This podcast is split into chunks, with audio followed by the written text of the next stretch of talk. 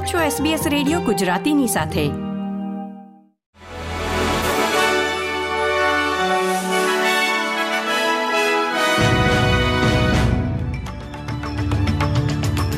નમસ્કાર.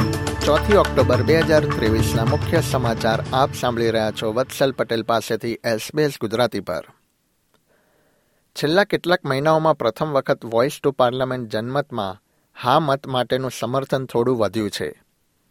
તાજેતરના Guardian essential પોલમાં જાણવા મળ્યું છે કે તેતાલીસ ટકા ઉત્તરદાતાઓ એટલે કે એક હજાર એકસો પચીસ લોકોએ વોઇસની તરફેણમાં મત આપવાનું નક્કી કર્યું છે, જે અગાઉના પખવાડિયા કરતાં બે ટકા જેટલું વધુ છે. પરંતુ નો વોટ હજુ પણ હરીફાઈમાં છે, જેમાં ઓગણપચાસ ટકા ઉત્તરદાતાઓ વિરોધમાં મત આપવાનો ઈરાદો ધરાવે છે અને આઠ ટકા લોકો હજુ પણ અનિર્ણિત છે. ઉલ્લેખનીય છે કે જનમતને પસાર કરવા માટે મોટાભાગના ઓસ્ટ્રેલિયનો અને રાજ્યો બંનેના સમર્થનની જરૂર પડશે. કેન્દ્રીય સરકારે જણાવ્યું છે કે વિવિધ રાજ્યોમાં કુદરતી આફતોનો સામનો કરવા માટે સરકાર શક્ય તમામ મદદ પૂરી પાડવા માટે તૈયાર છે. પૂર્વીય વિક્ટોરિયાના કેટલાક ભાગોએ બુશફાયરનો સામનો કરવો પડ્યો હતો જ્યારે આગામી સમયમાં ત્યાં પૂરનું જોખમ વધ્યું છે. જ્યારે ન્યૂ સાઉથ વેલ્સમાં તોતેર બુશફાયર્સ બળીને ખાક થઈ ગયા છે, મોટી આગને કારણે રાજ્યના દક્ષિણ કાંઠાના ઘરોને પણ વ્યાપક નુકસાન પહોંચ્યું છે.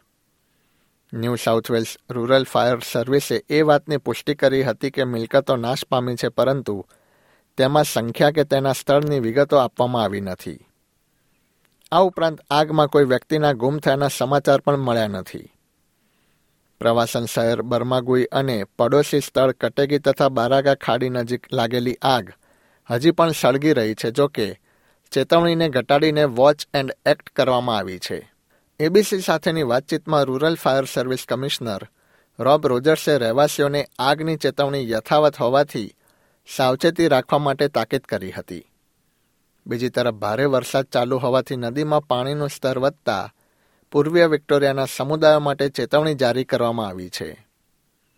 બુધવારે સવારે ચાર ઓક્ટોબરના રોજ મેકેલિસ્ટર નદીના કિનારાના સમુદાયો માટે વોચ એન્ડ એક્ટ મેસેજ જારી કરવામાં આવ્યો હતો, જેમાં મોટા પૂરની સંભાવના હતી. વિદેશના સમાચારોમાં, ઉત્તરી ઇટલીમાં વેનિસ નજીક એક ઓવરપાસ પરથી જતી બસ દુર્ઘટનાગ્રસ્ત થતાં ઓછામાં ઓછા વીસ લોકોના મોત નિપજ્યા છે. સ્થાનિક મીડિયાના જણાવ્યા અનુસાર, આગ પકડતા પહેલા બસ માર્ગ પરથી ઉતરી ગઈ હતી અને રેલવે લાઇનની નજીક પડી ગઈ હતી. આ બસમાં પ્રવાસીઓ મુસાફરી કરી રહ્યા હતા. મળતી માહિતી પ્રમાણે કાટમાળમાંથી અત્યાર સુધીમાં અઢાર મૃતદેહો મળી આવ્યા છે અને અસંખ્ય લોકો ઘાયલ થયા છે. રમતના સમાચારોમાં, ઓસ્ટ્રેલિયાના માર્ક પોલમેન્સને તેની ક્વોલિફાઇંગ મેચ દરમિયાન અમ્પાયરને બોલથી ફટકાર્યા બાદ ATP Tour one thousand Shanghai માસ્ટર્સમાંથી disqualify કરવામાં આવ્યો છે. મેચ દરમિયાન પોતાના પ્રદર્શનથી ગુસ્સે થયા બાદ પોલમેન્સે બોલને બ્રિટિશ અમ્પાયર બેન એન્ડરસનના ચહેરા તરફ ફેંક્યો હતો. અગાઉ વર્ષ બે હજાર સત્તરમાં કેનેડા અને ગ્રેટ બ્રિટન વચ્ચેની મેચમાં પણ આ પ્રકારની ઘટના બની હતી. એસબીએસ ગુજરાતી પર આ હતા બુધવાર, ચોથી ઓક્ટોબર બે હજાર ત્રેવીસના મુખ્ય સમાચાર.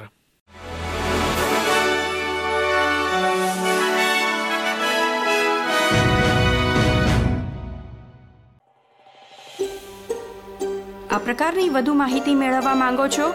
અમને સાંભળી શકશો Apple podcast Google podcast Spotify કે જ્યાં પણ તમે તમારા પોડકાસ્ટ મેળવતા હોવ.